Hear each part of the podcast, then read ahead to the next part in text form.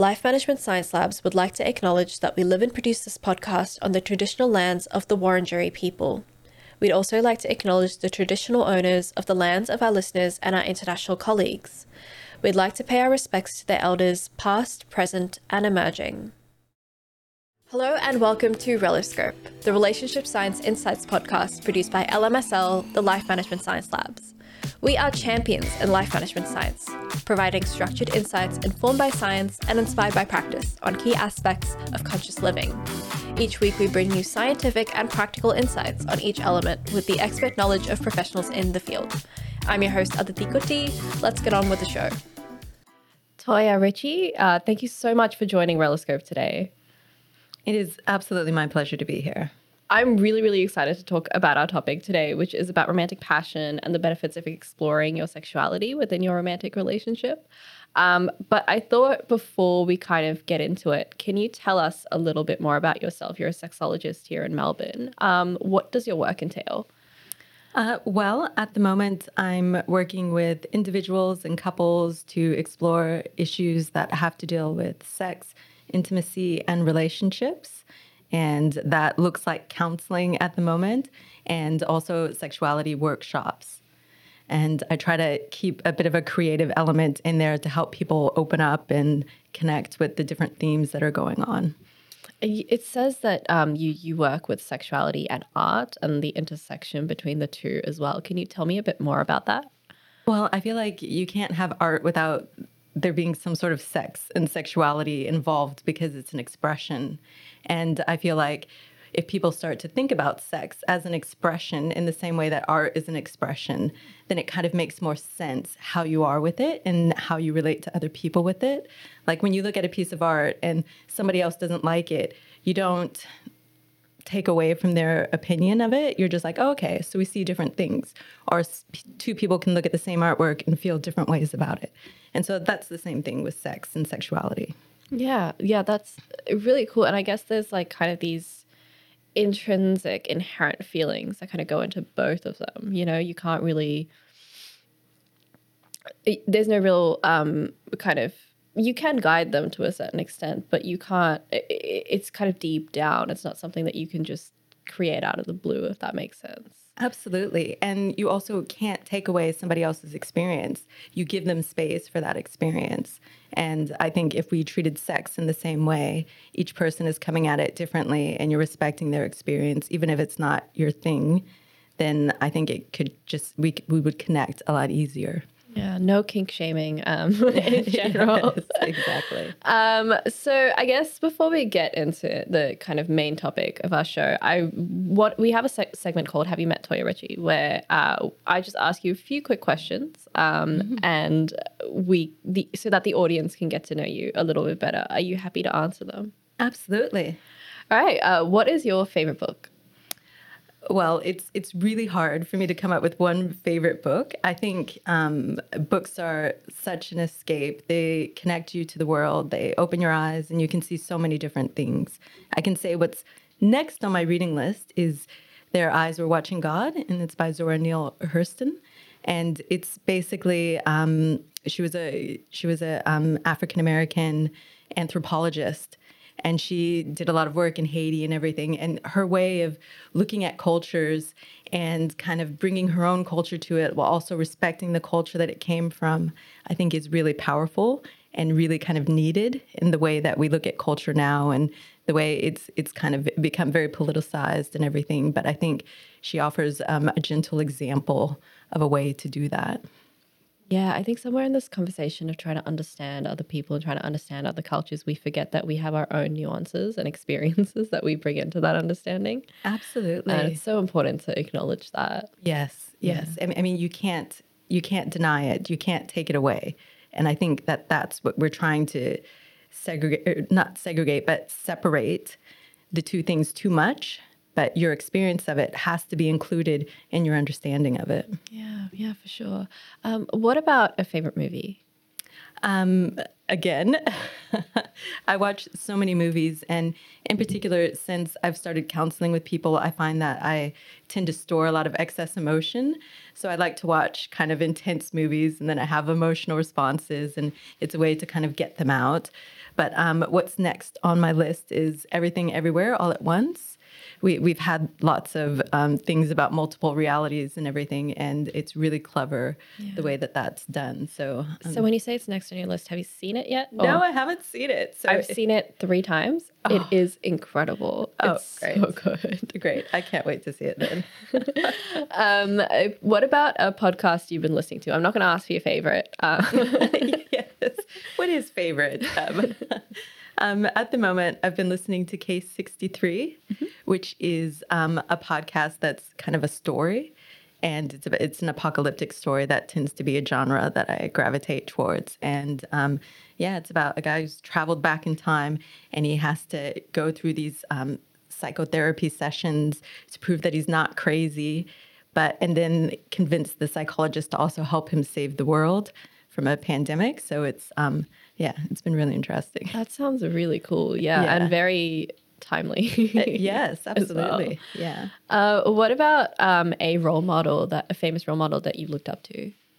Yeah, it's at the moment um, the person that's resonating most with me is Audre Lorde, and um, she wrote an essay. Um, uh, she's a kind of she's a feminist, kind of third wave feminism, and she wrote an essay about eroticism as power and it's such a good example of a way to integrate your sexuality and your eroticism into your whole being. And she approaches it with joy, and it's um, and, and I think that that's often missing as well when you talk about sex and eroticism. Yeah, yeah, for sure. And what's the last course that you completed? Um, I completed my Master of Sex Sexology Oh, congratulations! Um, yes, thank you. That was um, yeah, it was it was very transformative, and um, and very enjoyable, and it kind of set me up on my whole path. Even at the beginning of that, I didn't think that I wanted to be a counselor and work with people in that way. But when I did my placement and I was working with um, people that had chronic illness and talking to them about how to connect with their sexuality, I was just like, oh my God, I love this. So, um, so I, I think it's really great that you know you can go throughout life and continue to surprise yourself. Yeah, absolutely. Yeah, no, that is so cool. Um, and congratulations again. Oh, so, um, so uh, I guess that brings us to the end of that segment. Um, you are known. Uh, but I guess we might move on to um, our main topic of the evening, which is about romantic passion um, and exploring your sexuality. Our podcast is about relationships, specifically romantic relationships. So I wanted to start at the top. How would you define a relationship? Uh, a relationship would involve an understanding between two people. There's usually some level of emotion involved. There's connection that's involved, and there's different levels of connection and different ways to connect. So it's unique to those individuals. Um, and then there's a commitment a commitment to be together, to spend time together, to do to to whatever your relationship is based on. It's committing to do that thing. And in your opinion, you know, romantic relationships, which is kind of what our show is about, do they hold the same meaning and importance as they did perhaps decades ago? Well, the science is telling us no. okay. Okay. Cool. that um, particularly with um, millennials coming up, that they're having a hard time connecting and forming relationships, and that they're finding that they'd much rather be single or on their own than having to navigate all of the social conventions and everything that's associated with being in a relationship. Yeah, I, I think that um, it, perhaps the feeling, you know, that romantic feeling might stay the same, but there's just so much messiness that kind of society has placed on forming that connection that I think can be really difficult to navigate. I'm the same in that I choose to stay single as well, uh, but I am nosy, which is why I, I, I love to hear when other people find their relationships. Um, I guess, uh, kind of, how how do you define romantic passion then? Well, uh, romantic passion it's it's really tricky to define. And what I'm going to say a lot throughout this is that it's based on the individual, mm. you know. But but you know, it's it's all of those things that kind of have that head body emotional response, you know. So passion is often um, connected to desire and arousal. So it could even just be it's someone who's your friend that you want to have sex with. Mm-hmm. You know, so that's kind of how you can define romantic passion. Right, right. And is, I guess this might be a stupid question. Um, is sexual passion different, uh, or are they kind of overlapping a fair amount? I think they're different, definitely different ways to connect. And mm-hmm. I think romantic passion implies that there's an emotional as well as the sexual connection. Gotcha. And so there's lots of people that are just happy with just the sexual passion and that's all they want to pursue. And um, and that can make them feel like a complete person and like it's adding to them. And then other people are like, yes, I want that, but I want the romantic element as well. Right. Yeah, that makes that makes a lot of sense. So I guess how then does romantic passion affect a relationship? Um, well, it's a good question, and it's it's the reason why I end up seeing a lot of my clients is because they're like something's wrong. The romantic passion isn't there. So I suppose early, in the early days of a relationship, you have all the chemicals that are coming in, and that is what I think most people attach the passion to. So you have these chemicals; they're wanting to pull you together, and um, you know that, that's like. Um, it, they're kind of like hormones, but really it's your body that's like priming you to be close to this person, to have sex, so that you can um, make babies and you know prolong, um, help the human race survive. You know, so there's a biological function that does take over and that we're wired for, but then you know because of the way culture and society is developed, like those those emotions, and really that kind of comes from um, wanting to stay around to take care of the children, you know? But because it, we don't have to have children now, now those emotions become something else. Yeah. You know, so what's the connection? Why do we want to stay with the person? And the thing is, is that what the reasons why we're there in the beginning, they may not be the same reasons like in a few years. So it's like we, do, but we don't evolve our understanding, our ideas of passion. So, to simply answer your question, I think romantic passion is the emotion and, and the sexual expression of your connection and the intimacy that um, that survives in the relationship, that exists in the relationship. Yeah, for sure. I'm glad that you brought up kind of the hormones as well, because I think a lot of people, when they think about passion, they think it's like a very strong um, kind of almost bodily or biological experience.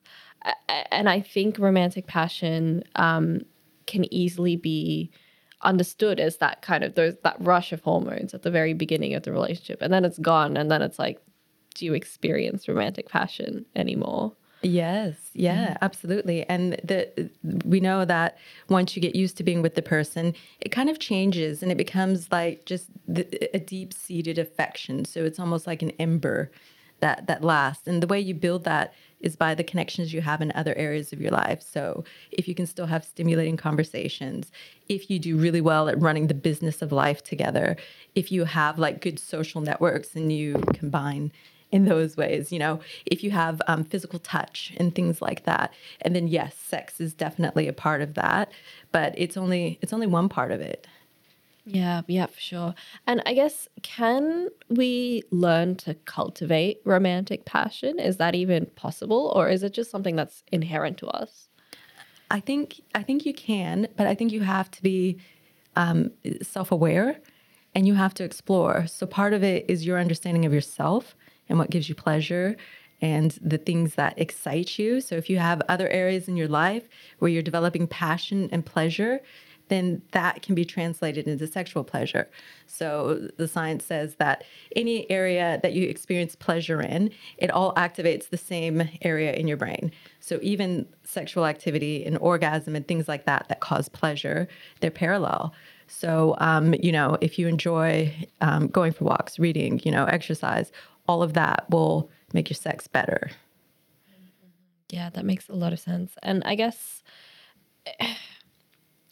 what is kind of coming to like the aspect of sexual exploration? Uh, I, I, think that ties in very nicely, actually. Um, how, how, does what role does sexual exploration play in building um, a romantic relationship? I think it's it's really cr- crucial, um, and a lot of what I do when I'm working with couples is to remind them that it is exploration.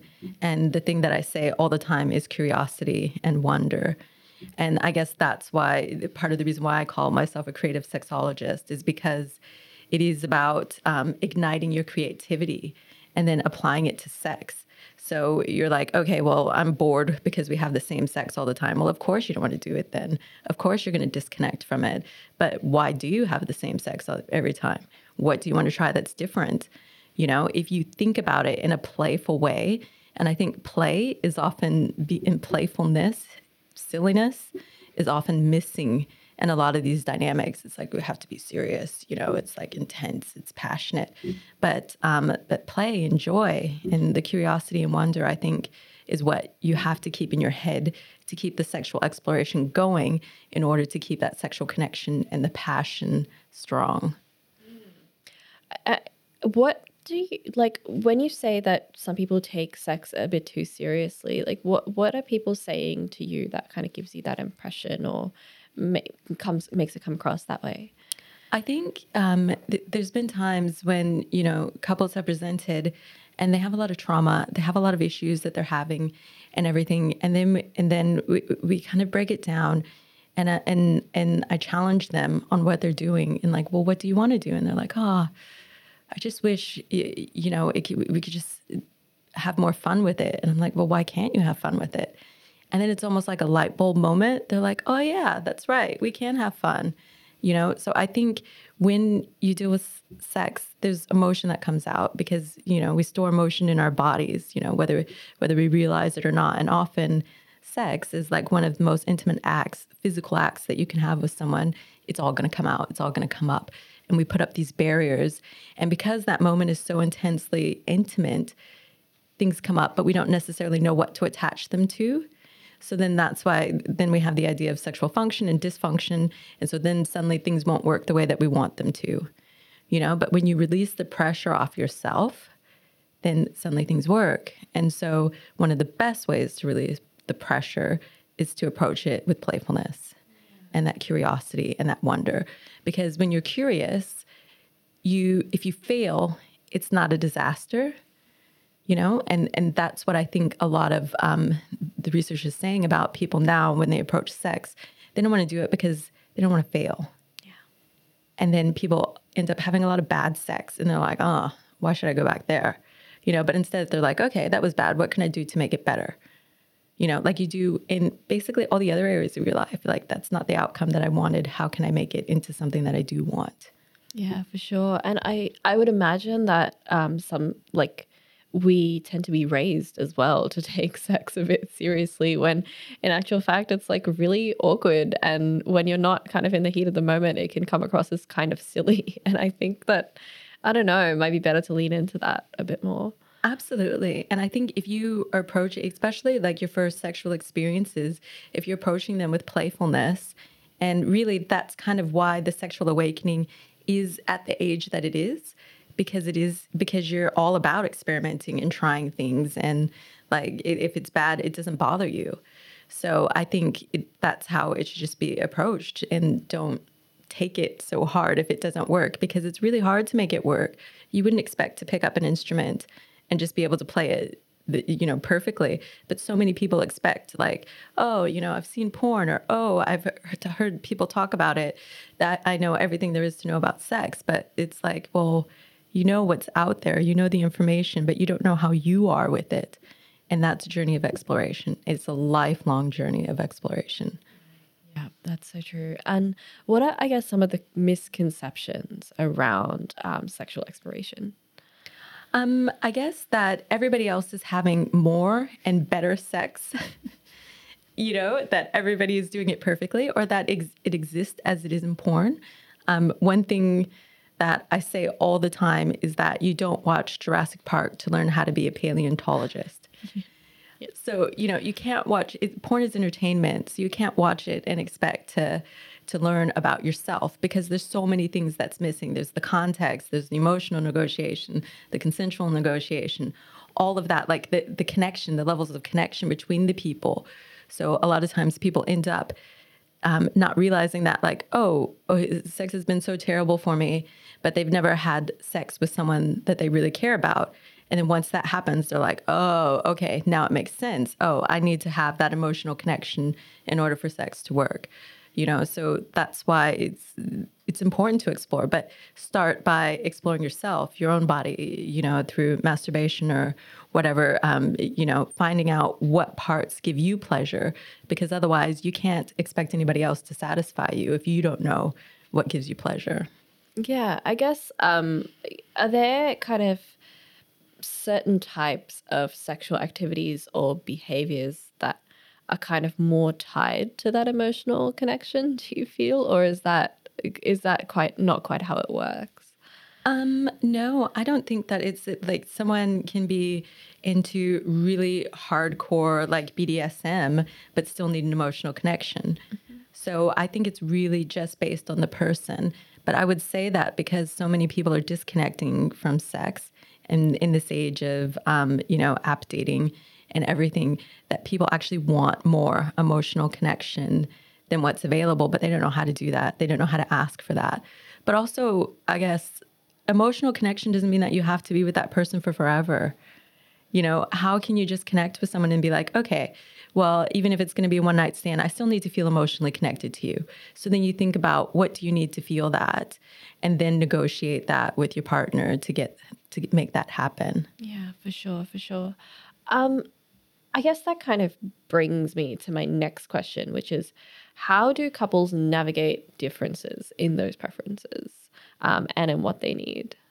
Yeah, yeah, that's that's a big question, and again, it's it's why a lot of couples end up coming to see me, and I think it's um, being flexible and recognizing that it's okay to have um, differences. It's okay to have different motivations for wanting to have sex. Some um, within the relationship, you should think of reasons why we want to have sex or why it's important for our relationship and have that discussion. But otherwise, what I've found um, is, is usually the thing is, and it's really boring, but 80% of good sex is communication. And so your ability to say, okay, um, I don't think that I can do that, but I can do this. And your partner to say, okay, I really like it when you do that. Can you maybe tell me when you might feel comfortable or what you need to feel comfortable to do that on occasion? You know, so so it's just it's a process of negotiation, but that communication has to come up. But we we haven't been taught how to talk about sex. And then usually if there's a problem, um, each person becomes really silent about it and um, and like kind of withdrawn. Yeah, that's very true. And I think that um, I guess that kind of brings me also to another question I have, which is when there is that when there is a com- when they are communicating, but the preferences are so difficult to kind of come to an agreement about you know for example if you are if your partner wants to do something that you just give that just gives you the ick how how do you negotiate that like how would you handle that kind of conversation well i suppose it's um it's always comes back to what you feel safe in the sexual experience. So the question that you have to ask yourself and and that I work through a lot of times with my clients is number 1, okay, is it an absolute no? If it's an absolute no, then that's okay. You know, and, and then your partner, you know, they, they can decide what to do with that. So, and if it's an absolute no for you, then, um, and it's really important to your partner, then um, what are other ways your partner can explore that? What are, what are different things that you can do? So, so that's one way to look at it. The other way is to negotiate. What do you need to feel safe? What do you need to still like maybe if you want to do that thing, it has to be because you want to do it, not because your partner wants you to do it. Because that's one way to have bad sex is always to do it because your partner wants to do it. But um, you know, you think, okay, maybe there's some things that I can try to do this that would make me feel more safe. So, so that's always what you come back to what will give you a safe, pleasurable, and satisfying sexual experience. Mm-hmm. And then, and then, you negotiate that. But then, you know, it could be, it's like, okay, well, why is it giving you the egg? Why is it so important to your partner? So you start to see why communication becomes like so important because then it's usually not the thing itself. There's always something else behind it. Yeah, yeah, for sure. And I suppose I'm assuming in your experience, in most cases, people end up do coming to a compromise that actually manages both of their expectations. Absolutely, absolutely. And there is um, there is a bit of flexibility involved, you know, and but you know, there's people are different, and there's other areas of the relationship as well that they're not going to be able to come to an agreement on. So, you know, so then you can look at, okay, well, how do you resolve that? You know, you're like, okay, well, you know, this person does this thing, this person does that thing, and we're both happy. So then how can you, you know, bring the same way you negotiated that to this issue with sex? So I d- I don't think it's impossible. The thing that complicates it is the feelings on both sides that come up. And then often there's a negative cycle that started where one person feels guilty for not doing it, the other person feels like they're putting pressure on the person, which makes them feel guilty. And then it just feeds into each other. Yeah, for sure. How how does having a higher romantic passion or a lower romantic passion affect this process of sexual exploration? And should people even bother, I guess, in a relationship that doesn't have as much romantic passion? Well, the thing is is that I don't know if you can say that there's higher or lower. I mean, some people might say, "Oh, well, I definitely felt a lot of passion for this one." But if you're a low passion person, like you may not necessarily have anything to compare it to. But um, in the reasons for the high versus low, they're completely different. Sometimes people kick into high passion because they're being denied things that they really want.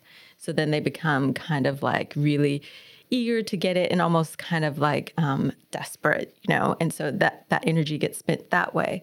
But then other people, um, you know, they're low passion, and maybe they're low passion because they haven't found the right thing, they haven't found the right person, they haven't found the thing to awaken them, or they have um, other barriers in their life. And, um, you know, it, the modern, one of the modern um, monsters in life is stress. You know, it's everywhere and in so many different ways. And so I, that affects a lot of people's passion, not just in sex, but across all areas of their life. So if you start to look at, okay, I'm not passionate about sex. Am I passionate about anything else in my life? And if the answer is no, well, then you have a global passion problem. Yeah, yeah, for sure. It's and not necessarily the bedroom. Yeah, for sure. I, I I was just thinking about how you mentioned earlier you work with people with chronic illnesses, and mm. I'm assuming you know if you've got so many other things happening in your life, it can be difficult to.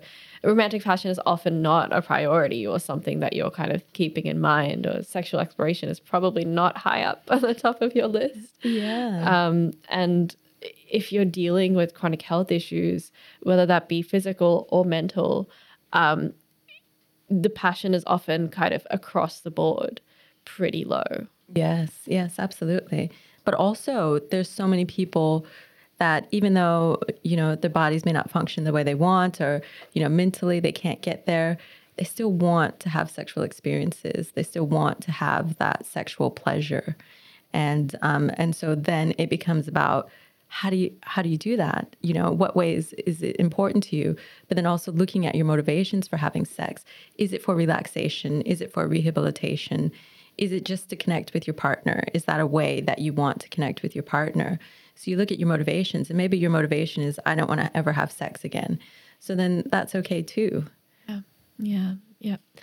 And I, my next question um not quite related but maybe parallel how do cultural and societal attitudes affect um, the way people experience their sexuality and their romantic passion within their relationship?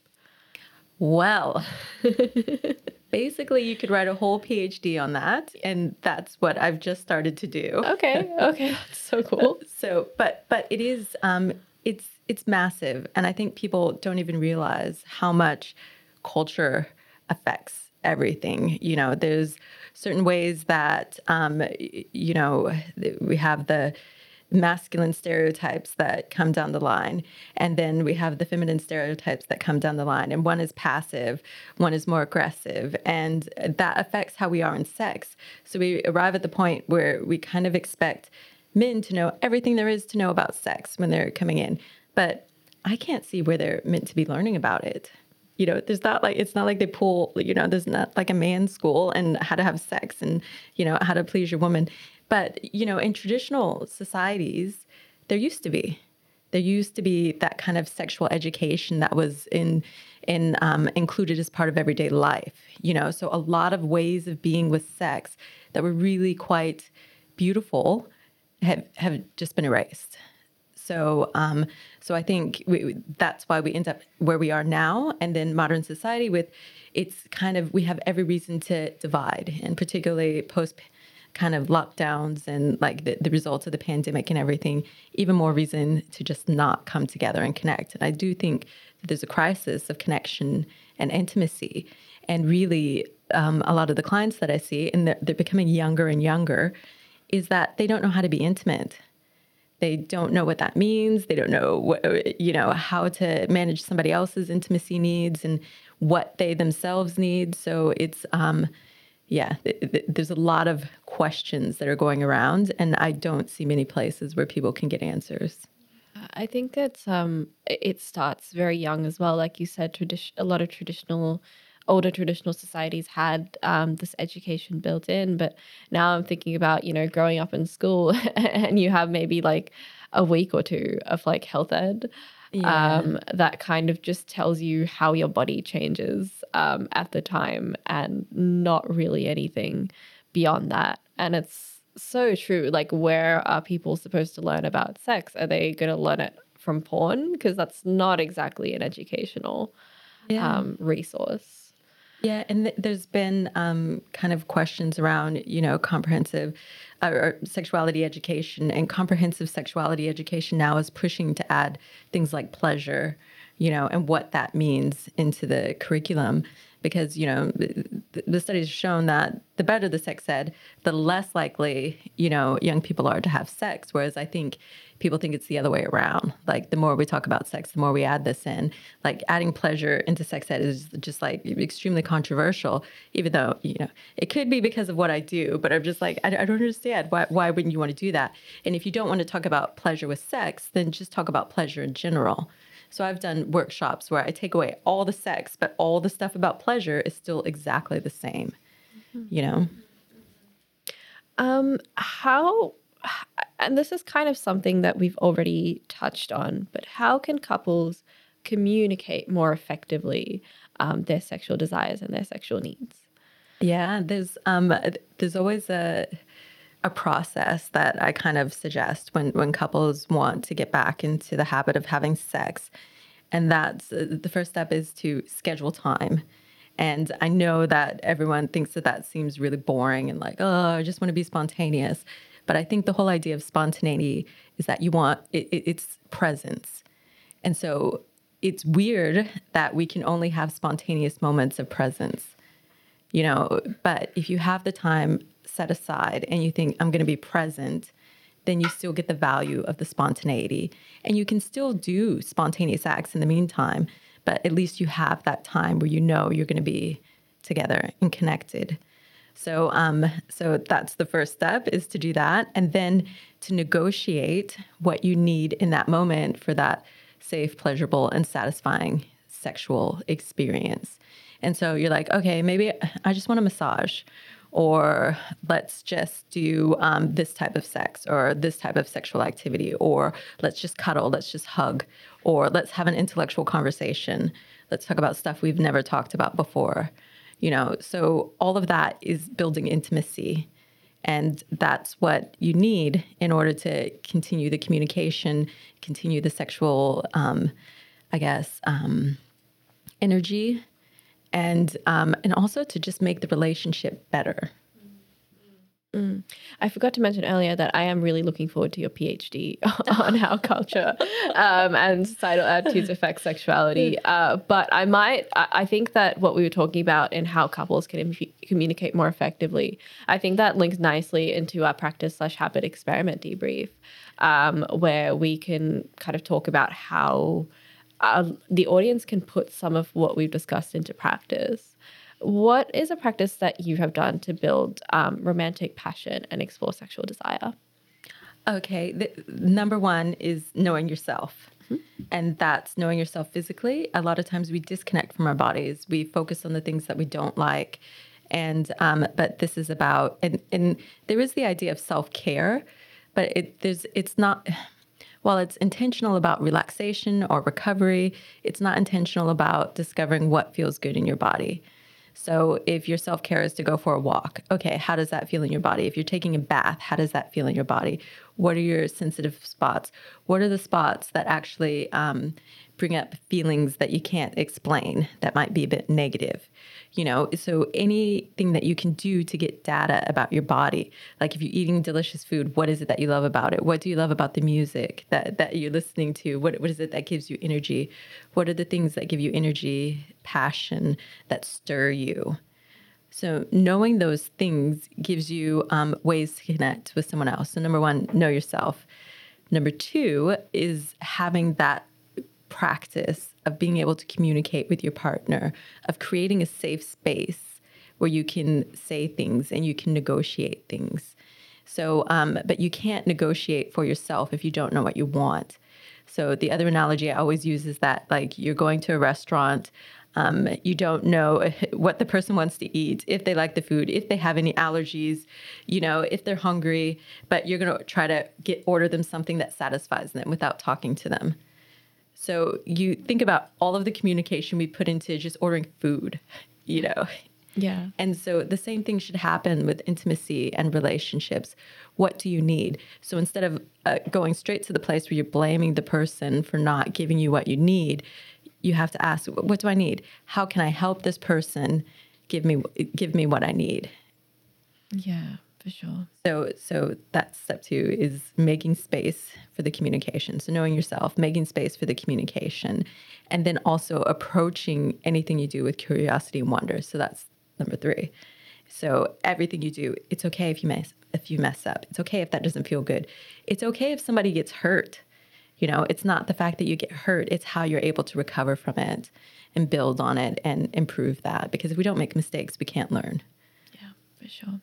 So, out of, I guess, all of those, what's kind of one something that maybe um, someone from our audience can put into practice kind of in their day to day life to maybe improve um, or get more comfortable uh, being um, exploring with their partner? Yeah. I would say number one is a pleasure practice.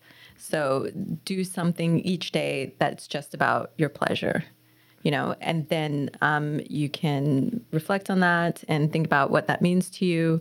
It could be something that you talk about with your partner, but um, just have a list of the things that give you pleasure. And then, um, you know, when you feel like you need a little bit of pleasure boost, if you feel like things are like you're disconnecting from your partner, that's that's what you can refer to as a resource. Mm-hmm, mm-hmm. And that again requires a lot of that self awareness you were talking about and understanding what brings you pleasure. Exactly. It's self awareness, self exploration. But I think if you are in the place where you're constantly exploring yourself, that will automatically translate to exploration within your relationship. Is if you're curious about, like, hmm, why is that like that? You know, whereas I think a lot of times people think, oh, that was bad. It's always going to be bad. There's nothing we can do. Yeah. Yeah. Yeah. Yeah. Fair enough. And uh, what are three good things about having um, that resource for yourself? Uh, number one, it will automatically make you have better sex. Number two, it will um, it will allow you to give your partner information about how to please you. And um, number three, the science says it contributes to your overall health and well being. Okay. Okay. I, I love that um, you also mentioned that it allows your partner to know what pleases you because it's so handy to just have a list instead of sit down and think about it, especially yeah. if talking is difficult um, at the very beginning. Absolutely. And also, it doesn't mean that your partner can't discover new things that please you. Mm-hmm but but you should have that information on yourself. Mm-hmm. and like you said um, with you know new things will come because it's kind of a constant process. It doesn't really end. Absolutely. So don't think that list is static or that it's always going to change. As a matter of fact you should be constantly trying to find new ways new things to add to the list. And correct me if i'm wrong. I'm assuming some of the things on the list may leave the list as well? Like it, it doesn't have to be constantly providing you with pleasure? Absolutely. I think so. And as our bodies change, as um, y- you know, your life circumstances change, you know, there's lots of reasons why things that give you pleasure, stuff like pandemics. You know, yeah. I used to really love going out to eat, but now it's like, like, hmm, I had to find something to replace that on my list. Yeah, yeah, for sure. Um, what are the challenges uh, with with forming this list? I suppose that there's there's a lot of areas of resistance that can come in.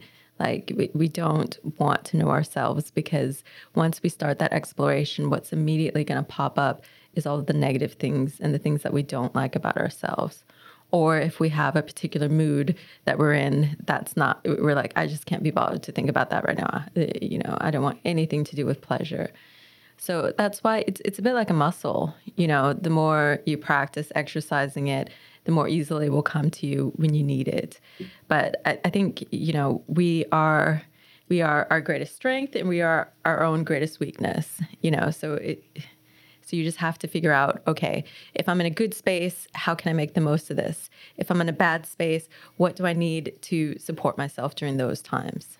Mm-hmm, mm-hmm. And I guess how, where do you kind of, what is the process of creating? this list? And I know that that's a huge question in that there's probably so many different ways and it's like a constant, like lifelong process in kind of creating this list. But how can people perhaps begin to be to develop that self-awareness what questions should they be asking themselves what should they be identifying um, or like what should they recognize um, as providing them with pleasure absolutely i think a good place to start is with your senses so, you know, what things do you like to look at? What do you like to eat? You know, what smells do you like? What sounds? What kind of touch? You know, th- that's such a brilliant place to start. And it gives you a lot of immediate data. Um, there's other things just as far as like meditations and things like that to get you into the right space of it. Um, there's different ways that you can try masturbating. I would say you don't need to have a monogamous relationship with a sex toy. So, you know, try all different things and explore your body. That can um, be such an important tool for helping you know yourself and know your sexuality and know what gives you pleasure. I love the phrase a monogamous relationship with a sex toy. I think that's a, that's one a lot of people have, I'm sure. Yes. Um, how do you feel like this practice would, this list, I should say, would impact uh, people's perception um, within their romantic relationship and and kind of how would it improve it? Well, I think it would, in general, give them um, a healthier mindset. It will make them feel better about themselves. And often, one of the barriers to intimacy and connection and difficulties in having sex is that you don't feel good about yourself. And it's, so then that makes it hard to connect. And then, um, you know, if your partner feels like you're not into it, then they're not into it, and it just becomes like this kind of cycle. So, so that's one way. But then also, you know, if you're realizing, oh, it's kind of hard for me to find pleasure in this area, then you can bring that to your partner and have a chat and just be like, well, what what are ways that we can, you know, improve this? How do how do we make this better? So, I guess it can offer tools for communication which can lead to connection because essentially that's why it's 80% communication because you connect when you're able to communicate well. Yeah, yeah. And I, I I do like that, you know, bringing it to your partner kind of makes it feel like you're not doing it alone. Yeah, yeah. Yeah. And I and I think it's easy to be siloed and feel really isolated. And that seems to be the current theme at the moment. So even when we do a lot of work on ourselves and we're like, okay, this is my identity, a lot of times it becomes a barrier because you're like fighting to get people to understand you on the basis of that identity. but then that means that you have to kind of take a defensive position so that people don't hurt you or that they're aware of where you're coming from. So then it's about like how can you find ways to still connect with people? You know, how can you maintain your identity but still be able to connect? Because once you connect, people can more easily understand. So then you don't have to do as much work to try to get people to understand where you're coming from. Would you recommend this practice to everyone? I do. it's it's one of the starting places um, when people first come and see me, and um, it's it's met with um, varying degrees of success because I think people it's very hard for them to do the work. It's very hard work to work on yourself. And um, so, uh, you know, I don't blame people for not wanting to do it. And then to think you had to do it the whole rest of your life. Oh. and I think what you were saying earlier is that you know self esteem is makes such a big difference in kind of allowing yourself to even just explore. But if you have a low self esteem, this kind of what is essentially a practice of self awareness and becoming more aware of yourself, I feel like that would be really confronting for some people. Absolutely. But I guess the thing is, and what I always encourage people is that you don't have to like yourself, you know, but there's, but no, very rarely do people hate every single thing about themselves. So, what parts do you like? What parts are you really grateful for your body for providing for you? You know, how has your body taken care of you and supported you? You know, how can you focus on those things and, you know, just uh, just do compassion and gratitude towards yourself. Like very few people can deny that they deserve that at the very least. Yeah for sure, for sure. Uh, side addendum: you should try to like yourself, though. I think I think that's pretty important.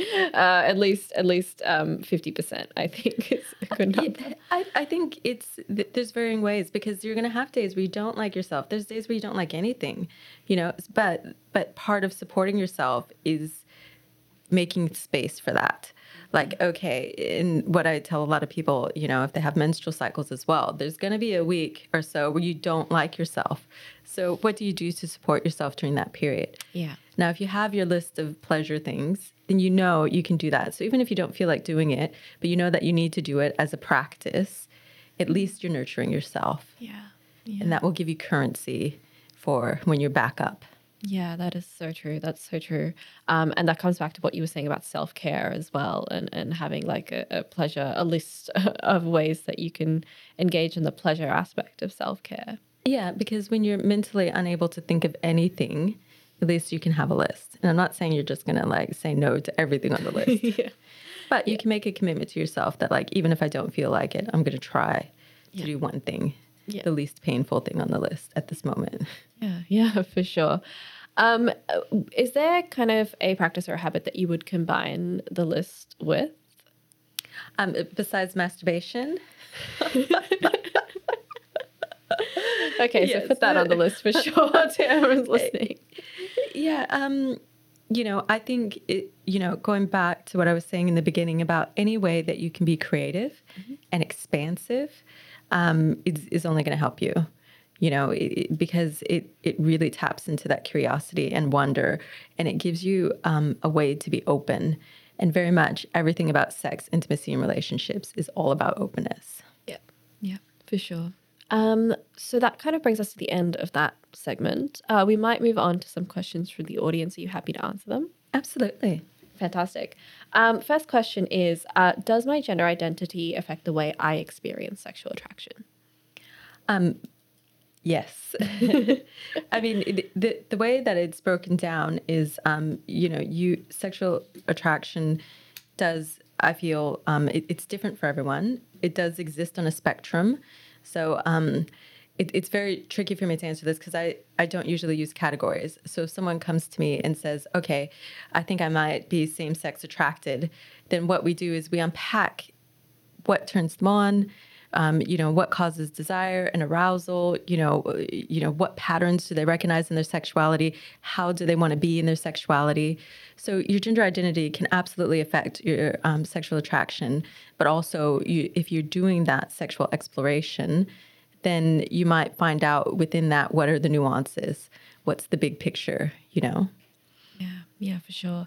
Um, the next question is how can couple I, I think we've kind of already talked about this a little bit but how can couples address and resolve conflicts related to uh, sexual differences in their relationship?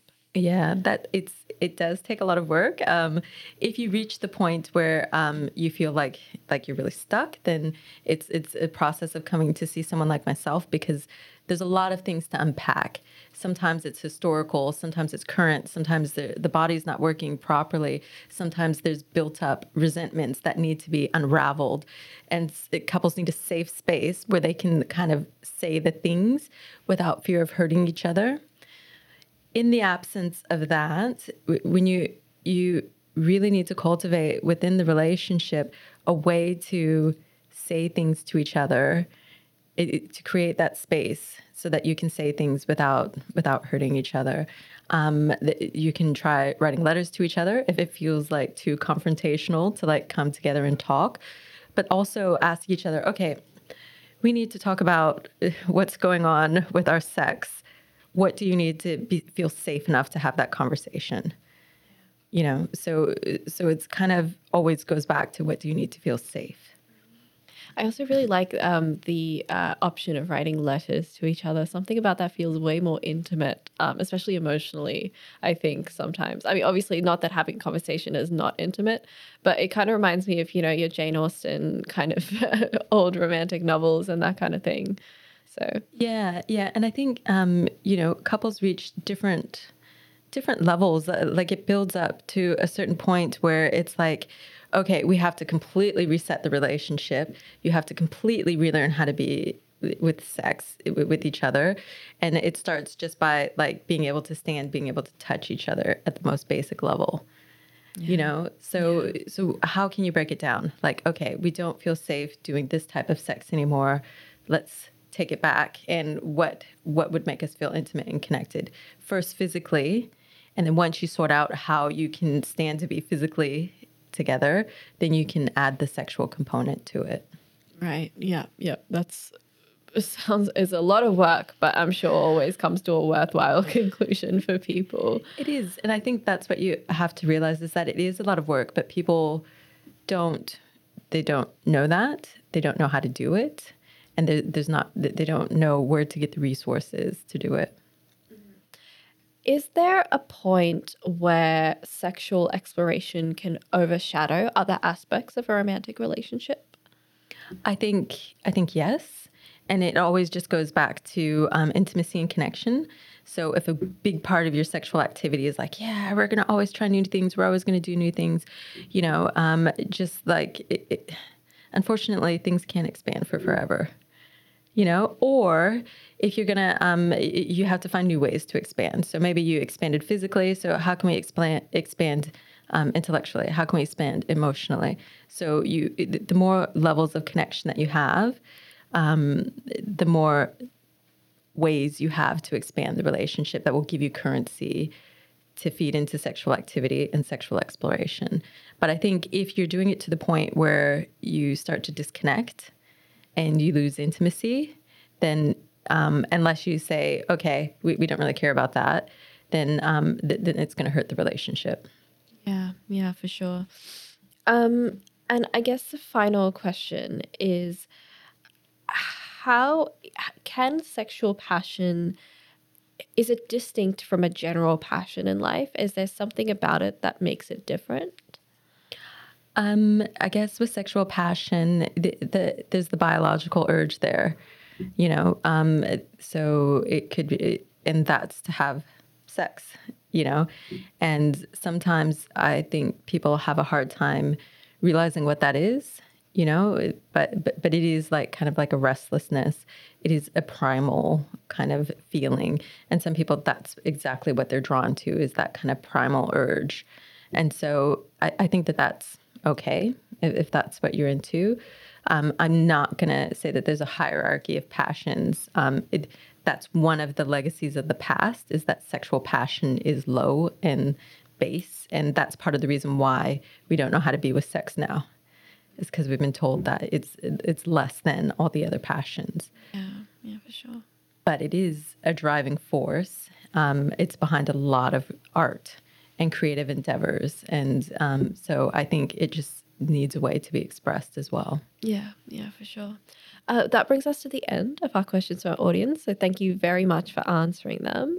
Uh, we now have our final segment, um, our open mic, where I allow you to have a mini TED talk about whatever you want, whatever you feel is important to talk about at this point in time. Uh, Toya, what did you have in mind? I suppose that the thing that I'm noticing the most um, in my work and um, in, in the research, I'm kind of in the dreaming stage of my PhD. So um, I've been asked, how do you want to change the world? And I'm like, what? Is that even a thing? Can one person change the world? But I guess it's um, it's kind of been changed to what's how, what do I want to give to the world to make life easier for people? And I really think it's about their abilities to intimately connect. I do think that there is a crisis of connection at the moment and that people don't know how to do it. I have clients that I'm kind of coaching through the dating process and like all of that and, and how to navigate that. And really, the key thing that I'm doing is teaching them how to be their authentic self and feel safe with another person, you know, to present the most authentic version of themselves that they're comfortable with to another person. So you see how I say it comes back to knowing yourself. Yeah. So that that if if you if you know yourself, then that's what gives you somebody else to connect with. That's what the other person is connecting with. But if you're trying to do everything that they need, everything that they want, then um, number one, if it doesn't work out, it's going to hurt way more because you're like, I gave and gave and gave, and this person didn't connect at all. And what happened? I feel so used. But if you're yourself and they don't like that, somehow that's better because you're like, oh, well, you know, You tried. I tried. anything else. Like, you I know, did my it- best. it's kind of like, um, you know, like the, the color of my skin. Like, I can't do anything about that. So, you know, you don't like that, then you don't like that. So, so that's what I guess helping people to become more intimate, to also realize the importance of intimacy and how it makes us healthier and more connected with society. And um, my concern is that as we develop and shape our identities, we use them to, to become more separated instead of more connected. Yeah, for sure. Uh, that's really important. And I'm also, again, very excited to, to read that PhD. Um, I really wish you all the best of luck because I've got friends who are in the process of writing their own PhDs. And yeah, it's a, it's a whole thing. Yes, yes. Um, but thank you so much uh, for joining us on the show so far and sharing everything that you know. Where can the audience find you?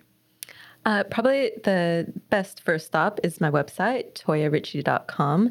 And um, that says everything that I'm doing, everything that I've done. And then also, if people want to book appointments or whatever, I have some resources. Um, I've developed this deck of um, kind of it's it's a pleasure deck so it's just self-guided activities that you can do and you can just kind of draw it as a card and then in a very pretty way the cards all fit together to form um, a picture a bigger picture so like as you do each one you can kind of put together and try to put together the puzzle so you get it it's like parallel to you putting together yourself so um, yeah um, that's probably the best way to connect with me and i love to connect with people i love to have chats and everything Absolutely. Thank you again so much. I've had such a great time. Um, I've learned so much, and uh, this has been such a cool episode. I think that people listening are going to really enjoy it.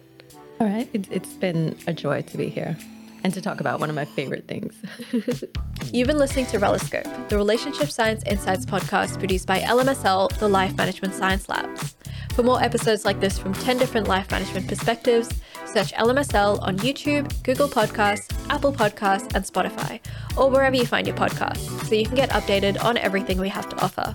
We have a wide range of topics readily available for you to check out. If you enjoyed this episode, please consider rating our show, sharing it, and subscribing to our channel, as it helps us grow and bring you more quality resources. More of our work can be found at re.lmsl.net, where you can join our movement. I'm Aditi Kutty. Thanks for tuning in.